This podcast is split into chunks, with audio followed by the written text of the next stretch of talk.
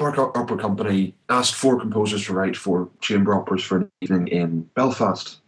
So that was my piece. I wrote it. I was quite happy with it. Uh, it was over done over three nights, but then it was like all new music, kind of put in the drawer and let's see if anything ever comes out of it again. So about six months ago or so, I was talking to Fiona Robertson, and she programmed Sound Festival in Aberdeen, and she mentioned that the festival theme this year is operas. So I picked my mind and went, hmm, I've already written a chamber opera, so why not throw it over? So she seemed interested, sent the score over, and they said yes. So I also knew that one of my friends in Glasgow had also done something of a similar scale, 10, 15 minute size chamber ensemble with three singers, and sent that across as well. So Jason Staton was the other composer. He and I have now got together this group of players and singers to go to Aberdeen. So it's just kind of a chance encounter with an old piece. The way I, have written it is that it's very stream of consciousness of one girl talking to herself about an event that's happened to her and what she's doing at the minute.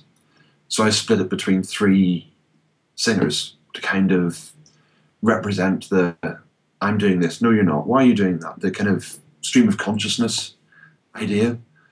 So throughout the piece, it's gradually, you gradually become aware about what she's talking about from her slightly intoxicated state at the start to rather drunk at the end and gradually talking about the event that's happened and what the outcome is. Because of the way the libretto was written, I found it quite easy to actually write the music around it.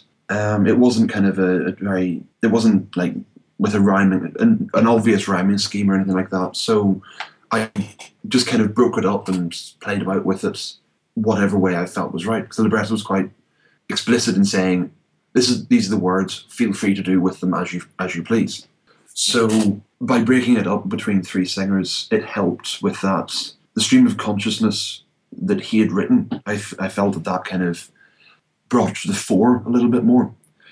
Then when the when he naturally has written the unveil about two thirds of the way through, as always seems to be the case. It, it that was a natural element in the music to build towards. So when that happens, there's a massive build up, and then it kind of cuts back and concentrates on the one really important word of boy. It helped me compose it when I when I started breaking down that in that kind of formal way it was interesting coming back to an old piece because I remember at the time of the original rehearsals feeling very precious of it. And during rehearsals, small things were being tweaked, and I was sitting going, No, why are you doing that? Don't do it this way. But coming back to it, I looked at it, looked at the score, and went, Okay, that needs changed, that needs revised, that needs revised. need to change that a bit, tweak it. So coming back to it, kind of, I feel less precious about it even though it's still mine. Um, so things that like talking to the conductor for this, he's been saying, "Oh, I think we should probably do it, put in a rest there." I'm thinking, yeah, that makes perfect sense, fine. Whereas I know that three years ago I probably would have gone, "No, that's the way I wrote it." So I, I've noticed in myself that I'm slightly more, whether it's just with this piece or in general, I'm more open to suggestions from the musicians about how to perform the, the work it's it's more of a kind of give and take um, between the composer and the librettist. Like that, that, that was why I liked working with James James Johnson for this um, for Puddle Wonderful because he he wrote the words and then was very willing for me to tweak them and tweak them himself based on my suggestions. So it was quite a nice kind of level playing field.